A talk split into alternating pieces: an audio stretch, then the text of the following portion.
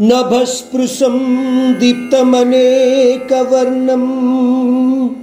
व्याताननं दीप्तविशालनेत्रम् दृष्ट्वा हि त्वां प्रव्यधितान्तरात्मा धृतिं न विन्दामि समञ्च विष्णु। आकाश को छूता आपका लौकिक रूप अनेक रंगों से, व्यापक रूप से खोले गए कई मुंहों के साथ आग की लपटों की तरह चमकदार आँखें। इस उग्र रूप को देखकर मैं भी भय कंपित हूँ, महादेव।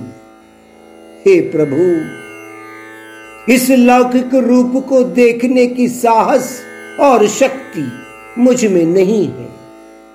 हम सबको मालूम है कि अर्जुन कितना पराक्रमी है और उस सर्वेश्वर द्वारा प्रदान किए गए दिव्य दृष्टि की मदद से लौकिक रूप को देख रहा है। फिर भी उग्र ब्रह्मांडीय रूप को देखकर भय कंपित हो रहा है, अर्जुन भी।